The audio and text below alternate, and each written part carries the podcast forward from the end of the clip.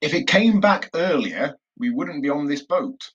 He did a positive reframe. Those of you who have me as a Facebook friend may have seen that I had a COVID scuppered Christmas. My wife tested positive on the 22nd, and I did on Christmas Day itself. Our three older kids were with their other parents at that point, so they didn't come back as originally planned.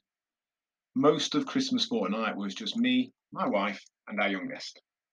I didn't see my two older sons till the 2nd of January, and we didn't all get together with wider family till the 14th and 15th.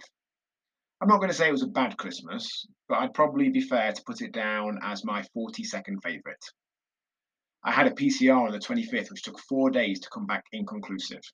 So I did another PCR on the 30th, which hadn't come back when I got to the second and was out of isolation either way, as my only symptoms had been a slight cough for a few days for the 22nd, and I was tested negative on the LFT by then.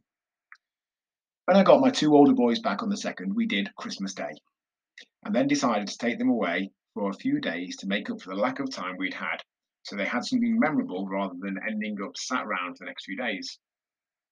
I looked on Airbnb and found a permanently moored canal boat in York. It was brilliant. We had a great time. On the morning of the 5th, I woke to my PCR result negative, which meant in theory we could have been doing things since the 30th. Note, I'm not sure I would have done much to be honest, as I was positive on LFT at that point. I told the boys over breakfast and said, It's a shame it didn't come back earlier. If it came back earlier, we wouldn't be on this boat, my eldest replied, which I thought was a great example of two approaches to life and our experiences. Firstly, that all that really exists is the here and now, present moment. The past doesn't actually exist, it's just a memory of previous events, where our imagination fills in most of the gaps and all of the meeting. Despite what our brain may tell us, we have complete control over how we let past events frame and affect that present moment. And it was a great example of what can be called a positive reframe. All experiences have positives and negatives. Sometimes they're harder to find, and our brains are very good at pointing out the negatives. And we might still decide that things create a net negative, but that doesn't mean there weren't positives if we look for them. Like any skill, we get better with practice. The more we look for positives in any situation, the more readily they come to mind. Often, when we do, there's more than we might realise. As a little experiment, next time you face what appears to be a negative experience, try writing down 10 reasons you could be glad it's happened. Actually, write it down, as covered the other day, doing it in my head rarely works, and do the full 10. The first few will be super obvious, often superficial stuff. Forcing yourself to do 10 will help to explore things you hadn't even considered.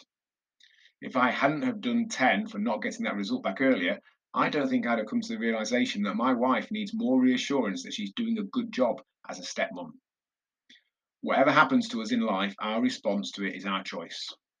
We may still make the same choice, and that's cool, but remembering that right now is the only thing that ever actually exists, and applying a positive reframe can help us see the other sides and consider experiences differently. Much love, John. When you start typing positive into Google, its only suggestions are to do with COVID tests. All.